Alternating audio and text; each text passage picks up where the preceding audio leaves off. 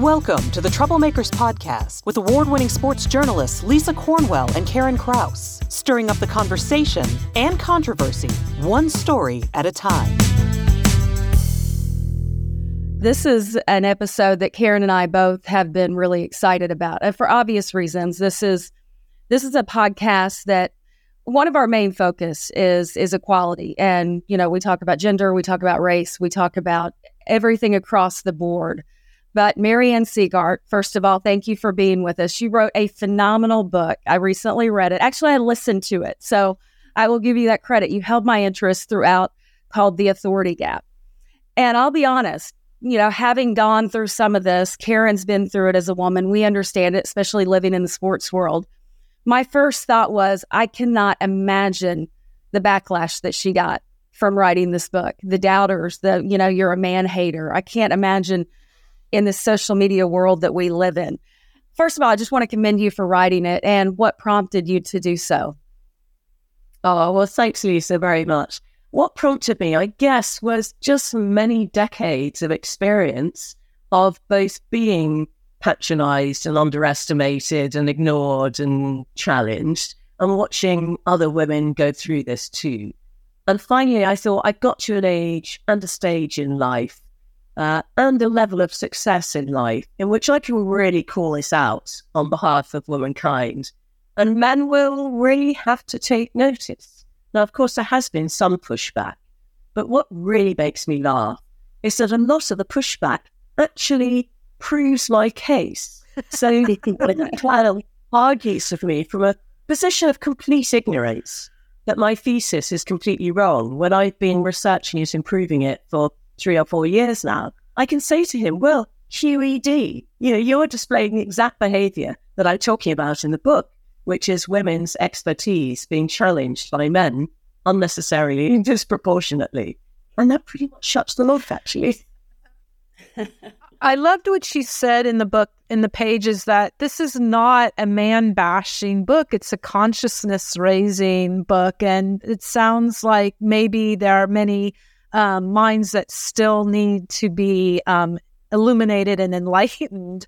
Um, there was a review you did where you told a hilarious anecdote about sitting next to a banker at an event and he asked you what you did and you're listing off your accomplishments and when you finish he says my you've been a busy little girl and you're 50 at the time is that what you're talking about when you speak of patronizing things that prompted you to take this on? That that was exactly it. I was older than the then prime minister, and he called me a busy little girl. and I thought I haven't been called a little girl since I was about six, and I remember it annoying me even then. Imagine him saying to a man, "You're a busy little boy." no way. Well, I love the introduction. I love the I love everything about the book. But for the, for those folks, and and I hope that a lot of people will listen to this entire podcast because I kind of want to open it up for you to explain some of the different research and and and points that you hit throughout, like Karen just mentioned. But I love the title of the introduction: Why Bart Simpson has more authority than Margaret Thatcher. I remember when I saw that as the introduction, I, I was I was confused. I was lost. I was like, where in the world is she going? Obviously, I grew up in the era of of Margaret Thatcher and, and remember how how wonderful and strong and powerful she was. So was this really a Google search? Tell our tell our listeners about how this came about. Okay, so I did two Google searches. I had to give a lecture on this subject at Oxford at the university. So I thought, well, better define my terms. So I literally just Googled authority definition. And the very first result that came up on Google was from the Oxford Dictionary Online. And guess what? Every single sentence that they used as an illustration of a different use of the word authority began with the same pronoun. I think you can guess which it was. So there was, he has the natural authority of one who is used to being obeyed. And he hit the ball with authority. And he was an authority on the stock market. And I thought, well, hang on a minute. Didn't Margaret Thatcher have the natural authority of one who hmm. was used to being obeyed? And doesn't Serena Williams hit the ball with authority? It just shows how readily we associate male with authority. And then for the same lecture, I was preparing some slides and I needed to illustrate one on expertise. And so I went into Google Images and I typed expert. And in the first 20 slides, there wasn't a single woman, it was all men. Bart Simpson appeared before we saw the first woman on a slide in a group of men. and finally, there was a big photo of a woman, and I thought, great, I can use that. So I clicked on it. Guess what? It was a woman having something explained to her by a male expert. So I just thought these just illustrate how much more readily we associate men with authority rather than women. Yes. I was telling Lisa before um, you joined our chat that um, what I found so empowering about the pages was there were so many anecdotes you told where I found myself nodding and saying, My goodness, I actually thought I was the only one that experienced this in the workplace. I even showed a few to my husband because there honestly have been times where he's said to me, and he's very supportive, but he said, Are you sure you're not being a little paranoid? And the truth is, it's not paranoia if they are out to ignore you. And um, what I found just an example of this was when you talked about the Twitter sphere and how in the political punditry, you have all these male pundits who are following other men and they don't follow the women who are doing the exact same work that they are the same reporting, covering the same stories and issues. And that really resonated for me because in my years as a sports writer, I would tweet out my stories, I would tweet out my opinions, and it just felt like they were going into some black hole. And there were so many men in the business who weren't even following me, but then they would say, Oh, I saw that tweet you sent, but they weren't following me. it was like, what is going on here? Um, if if you could speak to that, like, what is the rationalization or reasoning behind this kind of behavior? Well, you know, a lot of these men just don't rate women's opinions as highly as they rate men's opinions, even if those women are just as experts on their subject. And I found this really frustrating too. I used to be a political columnist uh, for the Times in London. And you know, I had, I've got a reasonable Twitter following, but nothing like my male colleagues. And the reason was that men were following other men and not women, even in the same field. Yeah. The same is true in, with the Beltway journalists in the US, actually, even more true there. And so if they're not even following you, you're not even going to enter their newsfeed. Whatever you say, however brilliant it is, they're not even going to see it. And there was a survey done here in the UK. Um, it was a couple of general elections ago of who was the most influential political journalist during the general election campaign. So who was most retweeted or commented on. And given that at the time the BBC's political editor was a woman, I thought, well, there's going to be at least one woman in the top 10, probably two or three. Big fat zero. So not even BBC's political editor made it into the top 10 most influential political journalists. Why?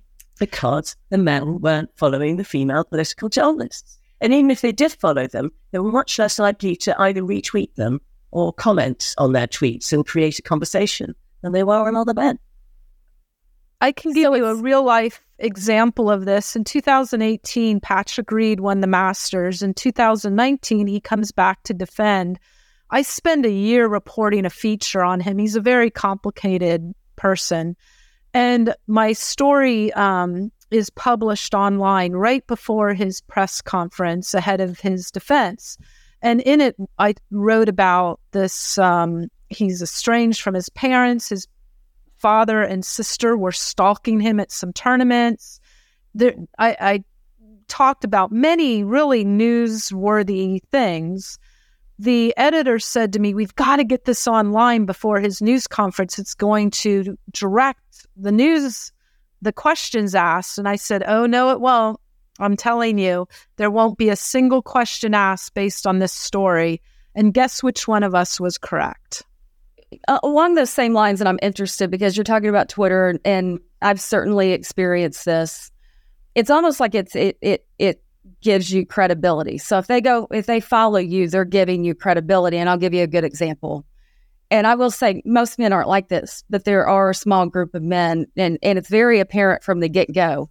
Uh, I grew up playing playing golf, and I was a pretty successful amateur golfer. Played collegiately, know the game very well.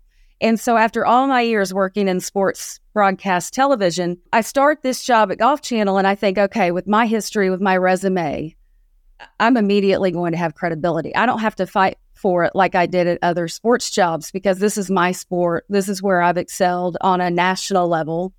And what I found what was that it was actually the opposite. It was worse because there was an intimidation factor because here comes this female who all of a sudden has this this resume that that should be respected, but we're going to have more pushback. I think the problem is you see a lot of these people who have sort of that attitude. And I don't know if it's just a coincidence, but they seem to a lot of times be very influential in their jobs. So, you know, when when you're writing a book like this and you and you come across issues like this in your research, how is it counteracted? How do we make it better? Because like I said, there are so many supportive men, but it seems like this small group of people are still able to to bring everyone else down in that regard. And, and it tends to be a symptom of insecure masculinity. So it's the ones who feel they have most to prove as men, who feel most threatened by successful, competent, confident women. And so they want to keep us down because it makes them feel insecure. Whereas the men who are much more comfortable in their skin are great and they don't mind it at all. Um, I think all we can really do is show to these men that actually they can gain from the authority gap being narrowed. They think that it's a zero sum game and that the more women rise, the more men will fall. So they find it very threatening.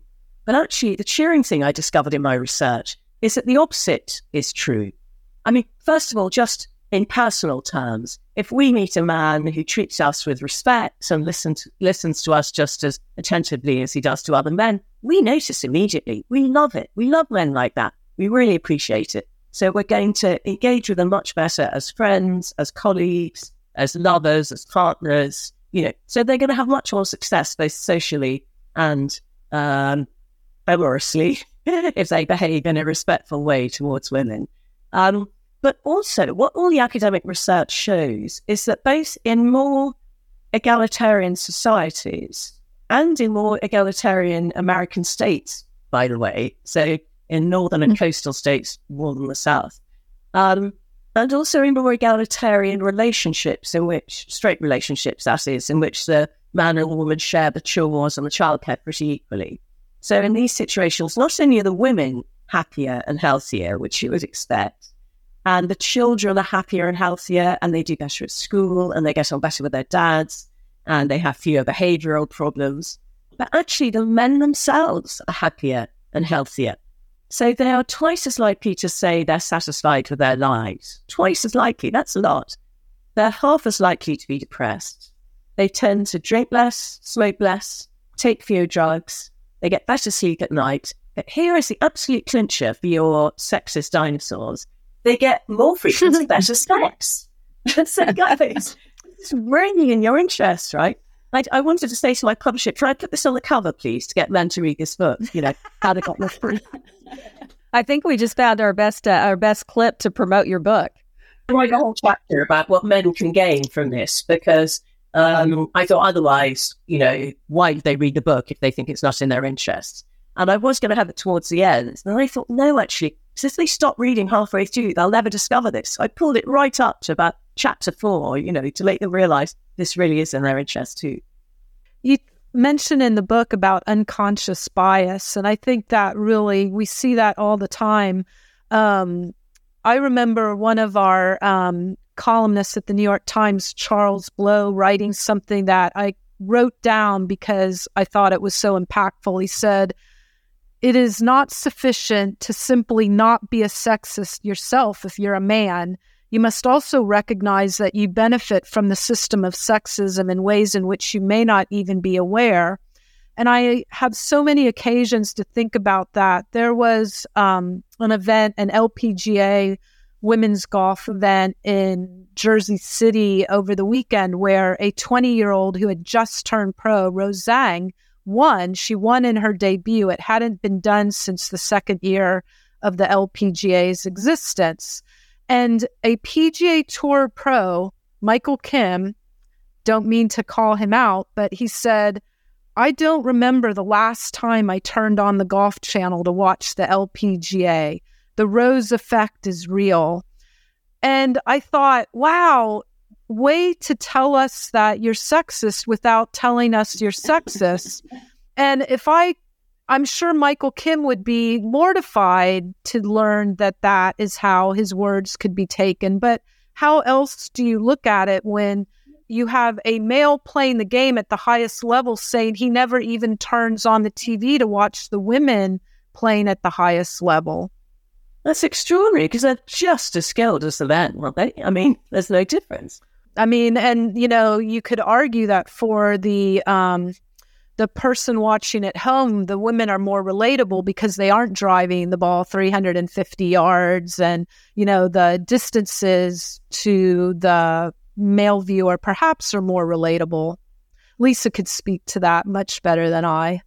Well, yeah, I mean, everybody has their own opinions. Uh, Mary Ann, there were so many interesting stories that you tell in the book, and I want to focus on a couple that really hit home for me. So, I thought that it was fascinating when you talked about the transgender folks who you talked to and their experiences, both positive and negatively. And it really sort of opens your eyes to the fact that your experience as a woman versus a man. And we all don't get to live through it. They actually did and we're able to talk about it and say, yes, this is real.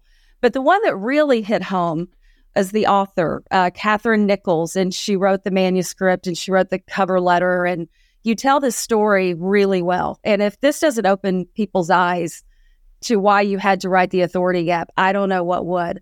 But just in a nutshell, to explain to folks, you know, she she writes this cover letter, she sends out a portion of her chapter and she sends it to 50 agents, gets no response.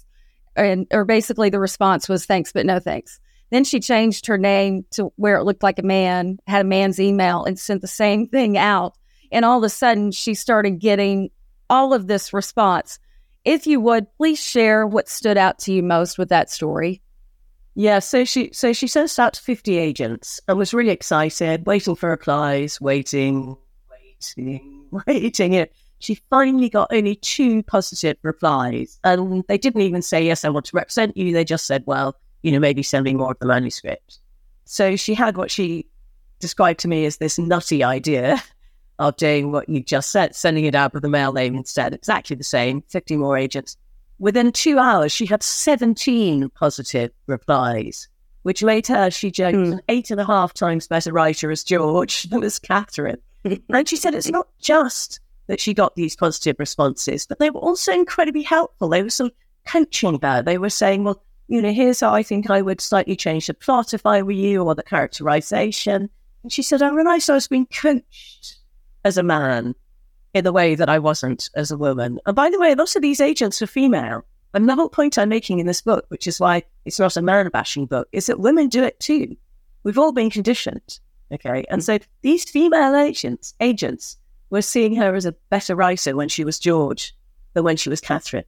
But I would love to, can I tell the story of the two transgender people? Because I think this is really interesting. Thank you. So, um, what I say is that if you are a woman and suppose you are up for a promotion or for a job and you're against a male rival and he gets it and you don't, now you may suspect that bias was at play, but equally he might genuinely be better than you because you're different people, right? So it's always very hard to compare.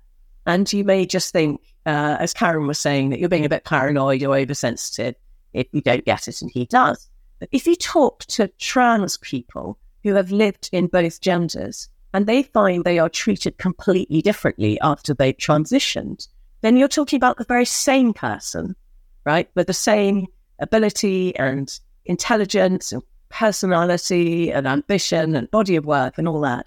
And so if they are treated completely differently, then I think that is summed out proof of the existence of the authority gap. And sure enough, uh, there were these two Stanford science professors who happened to transition in opposite directions at the same time by coincidence. And they used to meet up and compare notes over lunch. And Ben Barres, who was a neuroscientist, he said, once he started living as a man, he said, I've had the thought a million times. I'm just taken more seriously now. He said, My work is taken more seriously. The same damned work, as he put it, is taken mm, so much more seriously now that people see me as a man. And someone who didn't know his history was overheard at the end of one of his seminars saying, Oh, Ben Barres gave a great seminar today, but then his work's so much better than his sister's. His own work when he was living as a woman, right? Wow. And, wow. The other one was Joan Roughgarden, who is an evolutionary biologist. And she said when she was living as a young man before she transitioned, she said life was just so easy. She said, I felt like I was on this conveyor belt to success. And I kept getting promoted, I kept getting pay rises, I was asked to sit on the university senate committee.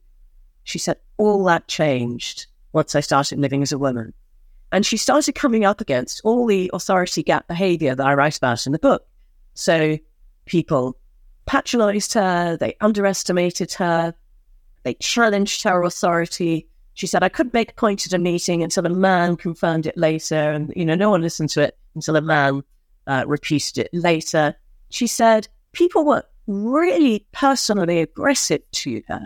So they would say things like, they would jab their fingers and say things like, well, you clearly haven't read the literature or you don't understand the statistics. She said that never happened to me when I was living as a man. And she said to start with, like, well, if I'm going to live as a woman, I'm darn well going to be discriminated against like a woman. and she said, well, the thrill of that is worn off, I can tell you. And her conclusion was mm. men are assumed to be competent until they prove otherwise. Women are assumed to be incompetent until they prove otherwise. Much, much bigger studies of trans people have been done by sociologists and found exactly the same phenomena that trans men say, Oh my God, this is amazing. I'm so much more respected now. I'm taken so much more seriously. I can get away with so much more, they say. And trans women say, I had no idea of the extent of sexism until suddenly I was the butt of it because they've been living as men. I have a quick story that speaks to that. When I got the job at the New York Times, it was to cover a football team. And at the first event that I covered, I was in the press box, and a man who had seen me go up every level, who had seen me pay my dues throughout the years, said, Karen, congratulations on your job. I had no idea they were looking for a woman to fill that position.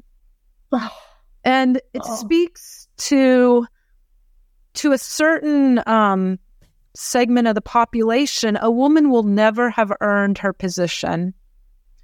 And I just don't know how we change that. Um, Lisa and I wanted to ask you about how the authority gap actually also informs women's relationships with other women um, she has an amazing anecdote to share with you, but we have found in general that sometimes women are the nastiest toward other women, as if that piece of the, the pie that you were talking about, there's only one piece for women. So you're all competing for that one piece instead of realizing that the pie is big enough for everyone.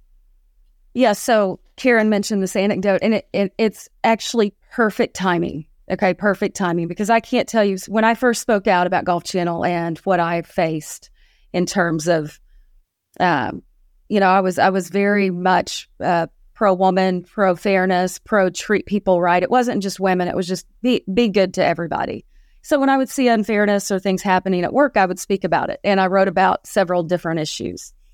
I can't tell you when I first spoke out and I went public on Twitter and got great response a couple of months after that, the Washington Post did an investigative piece on Golf Channel and exposed the culture for what it is.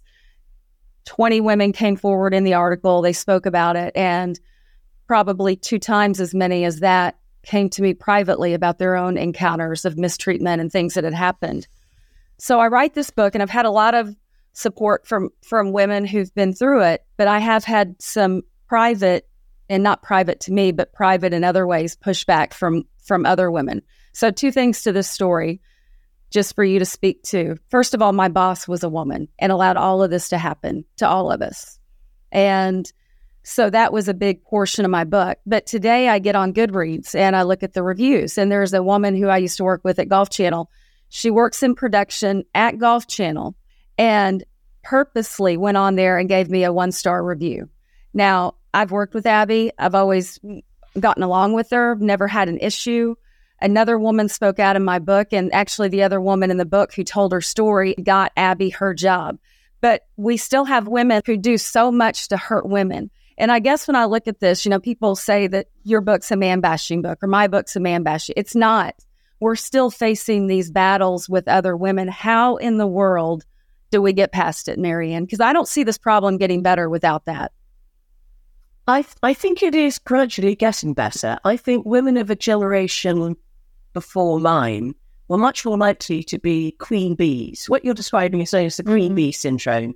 You know, the, the woman who doesn't want any other women uh, threatening her, any other women at her level will keep other women down, right? And this wasn't more common for not, it still exists, but it was worse in the generation above mine when there genuinely often was room for only one woman at any level. And therefore, if a woman had made it, had been promoted to that level, she knew that if any other woman was coming up, she would be taking her job. So it was much more rational to be a queen bee and to sort of pull, to mix my best to pull the ladder up behind her.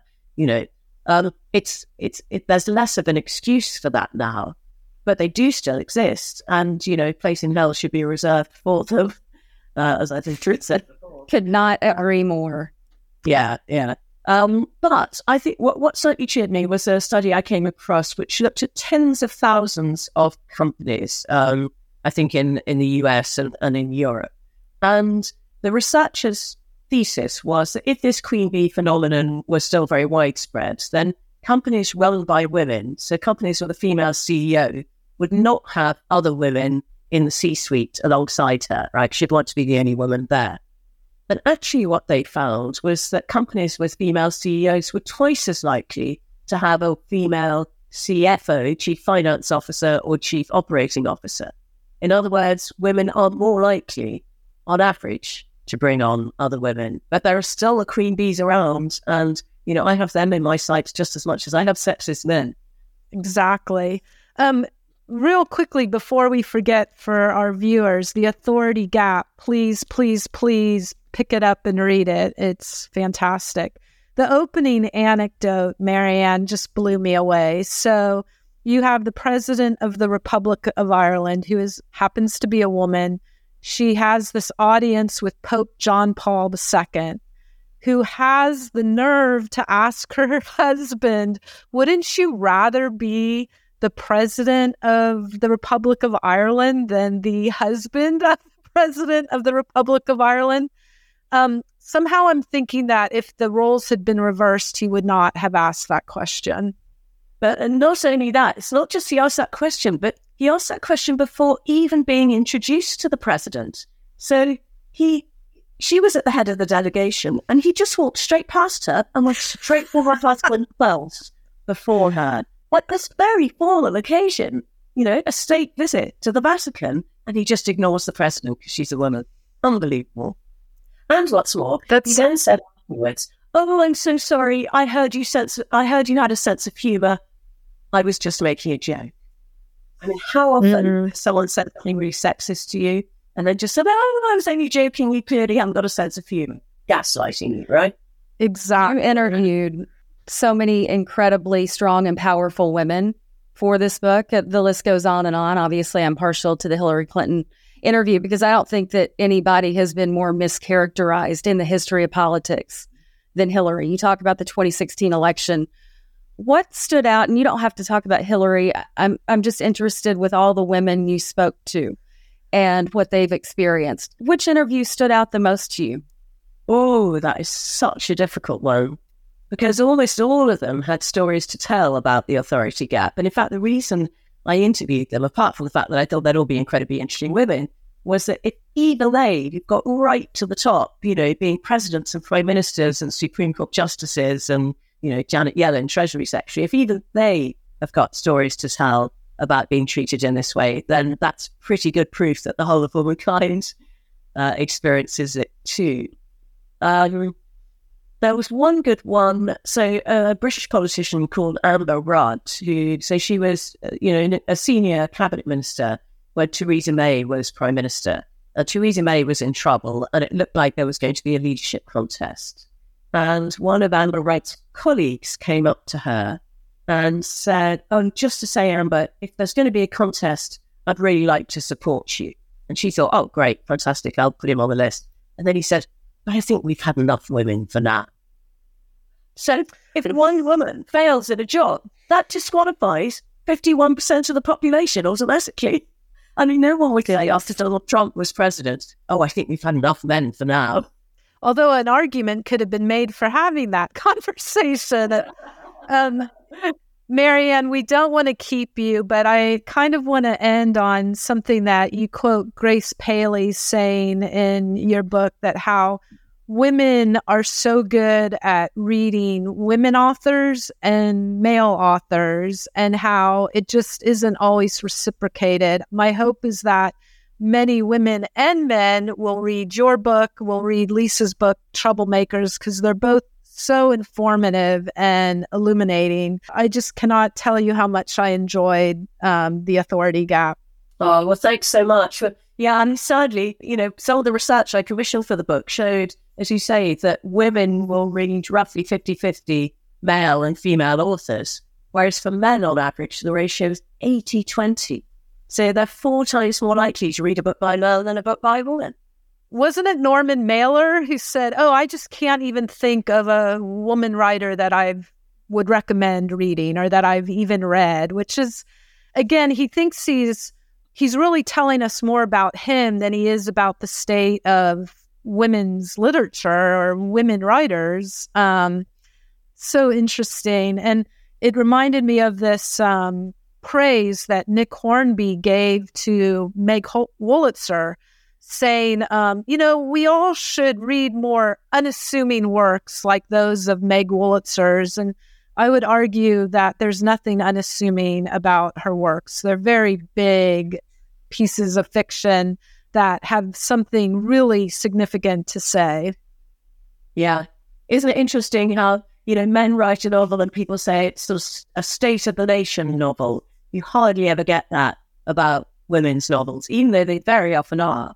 And also, if women write about domestic life, somehow it's just sort yeah. of mundane and banal and, and too small a canvas. Whereas when men write about domestic life, you know, John Updike wrote a lot about domestic life. And, uh, and everyone thought he was a great American novelist. And then a woman does, and it's a relationship book. wow, or even chick lit. yes. Chick lit. Uh, don't, yeah, don't get us started on that. That's a whole other podcast. Yeah. There was certainly nothing mundane about your book. I, I loved the read. In fact, I'm going to read it again and and continue to take notes because I think it's something that every woman, every man needs to read. Um, you did a lot of research, so this isn't just your opinion. This is this is based on studies and facts, and you know that's why I want to go through it again because there was so much relevant and and just serious, important information that you provided. I just want to commend you for the hard work that you did and and for for what you do for for women like us and and younger women coming along the way. Um, we're going to do what we can to promote this book because I do think that it will make society and corporate America and corporations around the world better because of the work that you've done, Mary Ann. Oh, thank you. So I really hope it does. Thank you so much. And again, thank the you. book is The Authority Gap. So we encourage everyone to get it. Mary Ann, Thank you. Thanks for listening to the Troublemakers Podcast. If you enjoyed this episode and want to support the podcast, please subscribe, leave a rating, and a review. You can also follow us on Twitter at the TM Pod.